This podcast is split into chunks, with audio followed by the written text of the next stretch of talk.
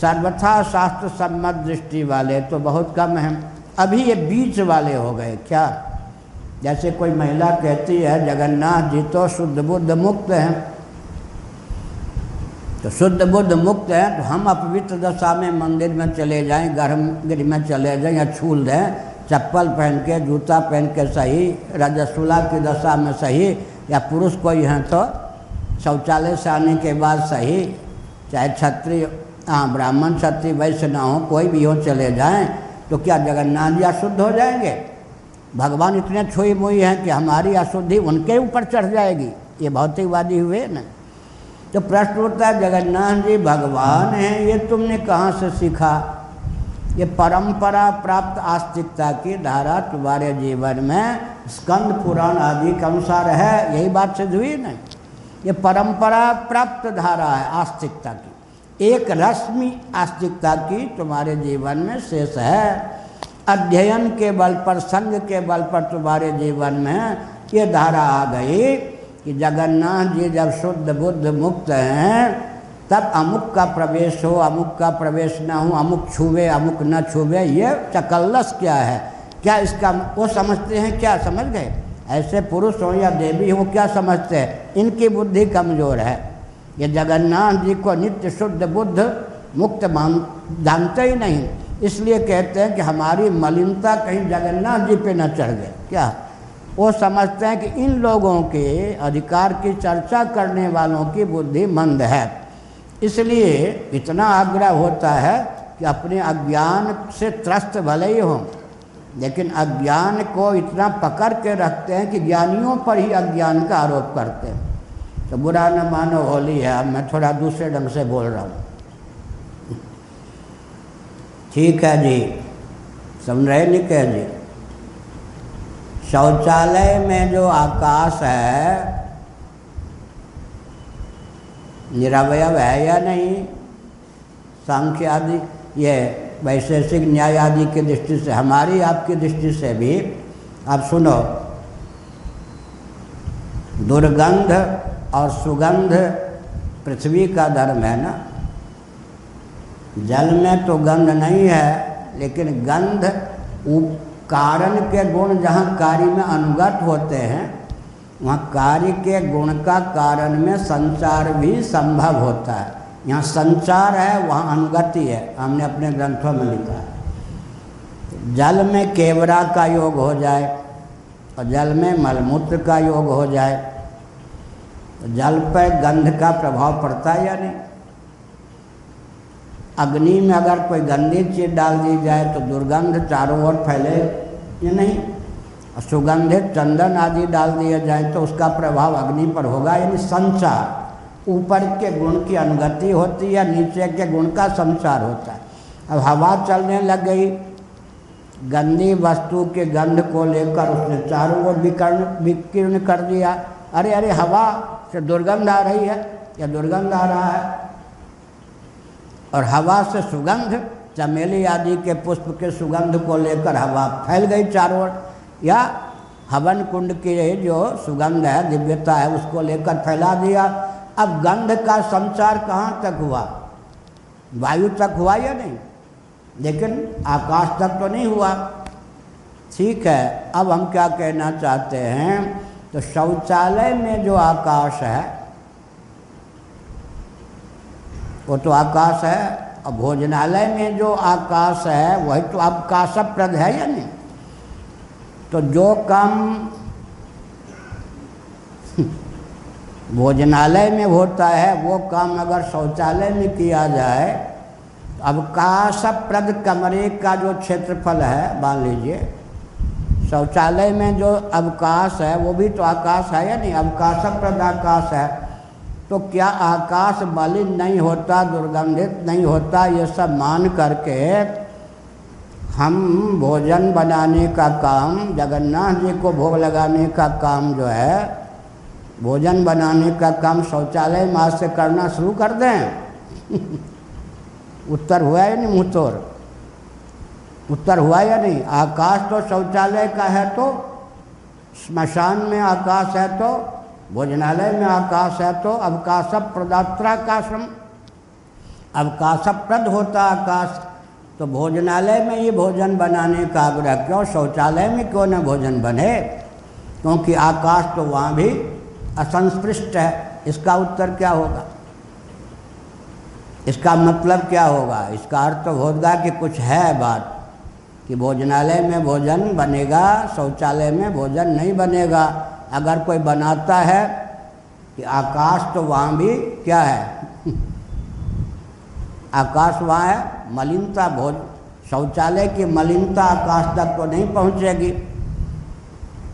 इसी प्रकार से रसोई घर में भी जो आकाश है, अगर शौचालय में ही भोजन बनना शुरू हो जाए तो लेकिन भोजन पर उसका प्रभाव पड़ेगा या नहीं? भोजन पे प्रभाव पड़ेगा या नहीं? दूसरी बात यह है, एक बहुत विचित्र तथ्य है जल स्थल नव में जो व्यापक विद्युत है, उसको लेकर विधि निषेध की प्राप्ति कहीं है क्या? जल स्थल नव को लेकर में जो व्यापक विद्युत है, उसको लेकर कहीं पर विधि निषेध की प्राप्ति है? जल स्थल नव में व्यापक विद्युत को कैसे छुवे, कैसे न छुवे, उसका प्रयोग कैसे करे? कैसे न करे, वो तो अव्यक्त है। क्या? वो तो व्यक्त है ही नहीं। समझ गए? तो उस पर तो निषेध नहीं लागू है। निषेध किस बिजली पर लागू है? अव्यक्त पर या व्यक्त पर? माइक के माध्यम से जो बिजली काम कर रही है, वो सगुण निराकार होने पर भी व्यक्त है या नहीं? और बल्ब के माध्यम से जो बिजली काम कर रही है, वो सगुण साकार होने पर भी व्यक्त है या नहीं? तो व्यक्त के दो भेद हो गए या नहीं? सगुण साकार बिजली भी व्यक्त है, सगुण निराकार बिजली भी व्यक्त है। पंखे के माध्यम से जो बिजली काम कर रही है, वो सगुण निराकार बिजली भी व्यक्त है या नहीं? लेकिन विद्युत की अभिव्यक्ति बनी रहे। एक विद्युत प्रयोगता के लिए हानिप्रद ना हो, दो, विद्युत प्रयोगता के लिए लाभ, लाभप्रद हो। इसके लिए जो विद्युत के विशेषज्ञों ने विधि निषेध की संरचना की है, वो भाव, कोरी भावुकता है, या राग है, या द्वेष है, या ज्ञान है। इसका उत्तर क्या होगा? विद्युत के विशेषज्ञों ने विद्युत के उपयोग के लिए विद्युत हानिकर सिद्ध न हो लाभप्रद सिद्ध हो, और विद्युत तिरोधान न हो जाए, विद्युत तिरोधान न हो जाए, इस दृष्टि से गुड कंडक्ट बैड कंडक्ट ये सब जो मान्यता है विधि निषेध है, वो कोरी भावुकता नहीं है, अज्ञान तो इसमें है ही नहीं राग मूलक भी नहीं है द्वेष मूलक नहीं है तो क्या है यह? विधि निषेध तथ्य मूलक समझ गए ना? बिजली में भी विधि निषेध की प्रसक्ति जो चलती है, वो तथ्य मूलक है। न राग मूलक है, न द्वेष मूलक है, न कोरी भावुकता मूलक है। ये हो गया भौतिकवादियों के लिए उदाहरण। अब यहाँ पर लीजिए अध्यात्म दृष्टि से। निर्गुण निराकार भगवान को मांत्रिक तांत्रिक यांत्रिक विधा का आलंबन लेकर के अर्चा विग्रह में प्रकट किया जाता है या नहीं? श्री जगन्नाथ जी कौन है? जगन्नाथ जी का जो भौतिक विग्रह है, सर्वसम्मत, वो दारू ब्रह्म कहा जाता है या नहीं? भगवान जगन्नाथ दारू ब्रह्म कहे जाते हैं तो विग्रह दारू है या नहीं? नींब निम्ब नीम करवे नीम। करवे नीम सहित तो जगन्नाथ जी, बलभद्र जी, सुभद्रा जी, सुदर्शन जी का विग्रह बनता है। सुदर्शन जी यहाँ पर हाथ पाँव वाले नहीं, केवल दंड सरीखे हैं। तो हमने ये क्या कहा, इनका नाम दारू ब्रह्म है। तो श्री जगन्नाथ जी का जो विग्रह हमको दिखाई पड़ता है, जिसमें जगन्नाथ जी का तेज, भगवान विष्णु का तेज प्रतिष्ठित है वो विग्रह भौतिकवादियों की दृष्टि में अध्यात्मवादियों की दृष्टि में दारू है या नहीं, दारूमय है या नहीं? दारूमय विग्रह में विकृति संभव है या नहीं? संभव नहीं है क्या? संभव है। नहीं है संभव तो फिर इतने वर्ष बाद बदला जाए अमुक ढंग से क्यों? और उसमें कोई विकृति ना आवे दारू में, ये सब पूजन पद्धति, ये सब किस चीज़ का लेप करें, किस, ये सब क्यों विधान है? इसका मतलब अभिव्यंजक संस्थान जो दारू से निर्मित विग्रह है, वो तो सवयव है, उस पर तो विधि निषेध काम करता है। दूसरी बात है कि यंत्र में कोई खराबी हो गई तो बिजली में खराबी मानी जाएगी या यंत्र में? बिजली में खराबी न होने पर भी आवाज़ की यहाँ भी व्यक्ति नहीं होगी, पंखा नहीं चलेगा। तो यंत्र को ठीक ठाक रखने से तो विद्युत काम करेगी, यंत्र में गड़बड़ी हो गई, विकृति हो गई तो विद्युत काम नहीं करेगी। तो विग्रह को विग्रह को विशुद्ध रखने के लिए हमको बिजली निषेध की आवश्यकता पड़ेगी या नहीं, एक विचित्र बात है। दूसरी बात है कि शक्ति जब होती है, सगुण निराकार पदार्थ, सगुण साकार पदार्थ में बल और वेग होता है या नहीं? अगर प्रयोगता ने गलत ढंग से प्रयोग किया तो वो विस्फोटक होगा या नहीं? शक्ति भी और विस्फोट भी संभव नहीं है, नहीं कह सकते। तो विद्युत तारक भी है, मारक भी है, इन सब दृष्टियों से विचार करें तो श्री जगन्नाथ जी का जो तेज है सगुण साकार नहीं, सगुण निराकार रूप में, दारू विग्रह में, दारू विग्रह में, अर्चा विग्रह में प्रतिष्ठित किया जाता है। वो तेज जो है, वो सगुण निराकार कोटि का है या निर्गुण निराकार कोटि का? तेज सगुण निराकार कोटि का है या नहीं? वो सगुण निराकार कोटि का, आकाश भी आखिर में निर्गुण निराकार या सगुण निराकार है।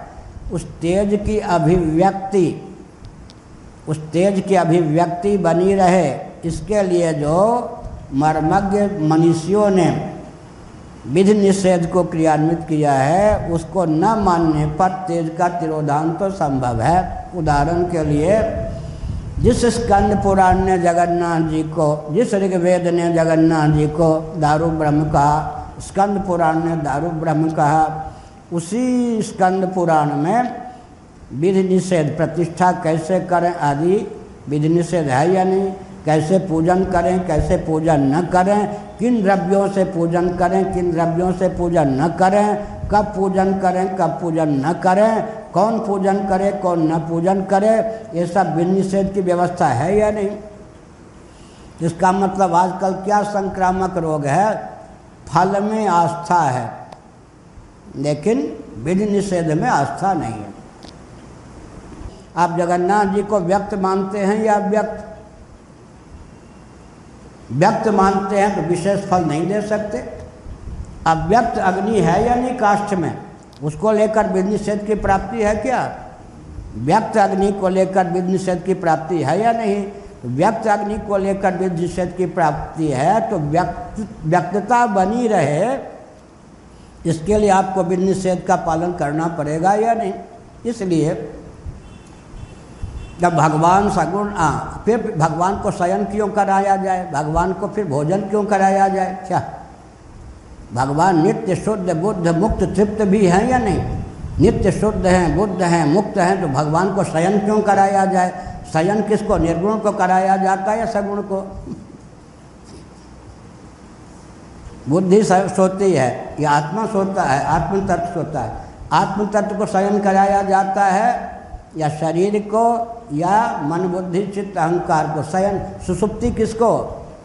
शरीर को सुलाना है, शरीर को लिटाना है। शरीर को लिटाना है, सोना किसको है? आत्मा को सोना है, वो तो निर्गुण निराकार है। सगुण निराकार इंद्रियाँ, सगुण निराकार मन, सगुण निराकार बुद्धि, सगुण निराकार चित्त, सगुण निराकार अहंकार, इनको सोना है या नहीं? सगुण निराकार को भी सुलाना पड़ता है या नहीं? सगुण निराकार को सुलाने के लिए फिर शरीर को भी सगुण साकार शरीर को लेटाना पड़ता है या नहीं? सगुण साकार शरीर के लेटने से मन मन बुद्धि, चित्त, अहंकार, ज्ञानेन्द्रिय कर्मेंद्रिय में सुगमता पूर्वक सोने की क्षमता होती है या नहीं? नहीं तो खड़े खड़े सो जाओ धराम से गिरो। ये तो घायल हो ही जाएगा। सगुण साकार, सगुण निराकार पर प्रभाव डालता है या नहीं? और जब आप भगवान को जगन्नाथ जी को व्यक्त मानते हैं तो सगुण निराकार मान, व्यक्त के दो ही रूप होते हैं, सगुण साकार और सगुण निराकार। क्या? तो सगुण साकार विग्रह के माध्यम से, दारू विग्रह के माध्यम से सगुण निराकार जो जगन्नाथ जी हैं, वो किस विधा से प्रकट हुए हैं? तांत्रिक, मांत्रिक, यांत्रिक विधा से प्रकट हुए हैं। तो तांत्रिक, मांत्रिक, यांत्रिक विधा से प्रकट जो जगन्नाथ जी हैं वो दारू विग्रह में, अर्चा विग्रह में विद्यमान रहें, इसके लिए विध निषेध का अनुपालन अत्यंत आवश्यक है, हर हर महादेव। इसी प्रकार, किस, अब दो प्रकार की योग्यता होती है। जैसे मैंने कहा जजमेंट देने की योग्यता सभी जज में है। लेकिन लोअर कोर्ट के जज जज हाई कोर्ट के जज सुप्रीम कोर्ट के जज सुप्रीम कोर्ट के जज में भी जो अधिकृत हैं, जिस केस में वो जज अंतर हुआ या नहीं?